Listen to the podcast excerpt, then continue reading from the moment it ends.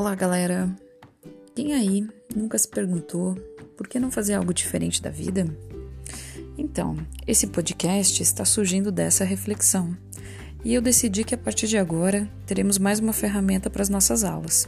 Estou me desafiando a produzir conteúdo para essa plataforma, pensando em quem? Em você.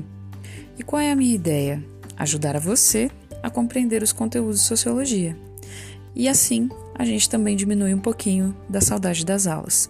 A minha intenção é contribuir, mas você precisa continuar estudando e também cuidando da saúde. Afinal de contas, a gente ainda está em quarentena. Fique bem, me ouça. Um abraço da professora Lara.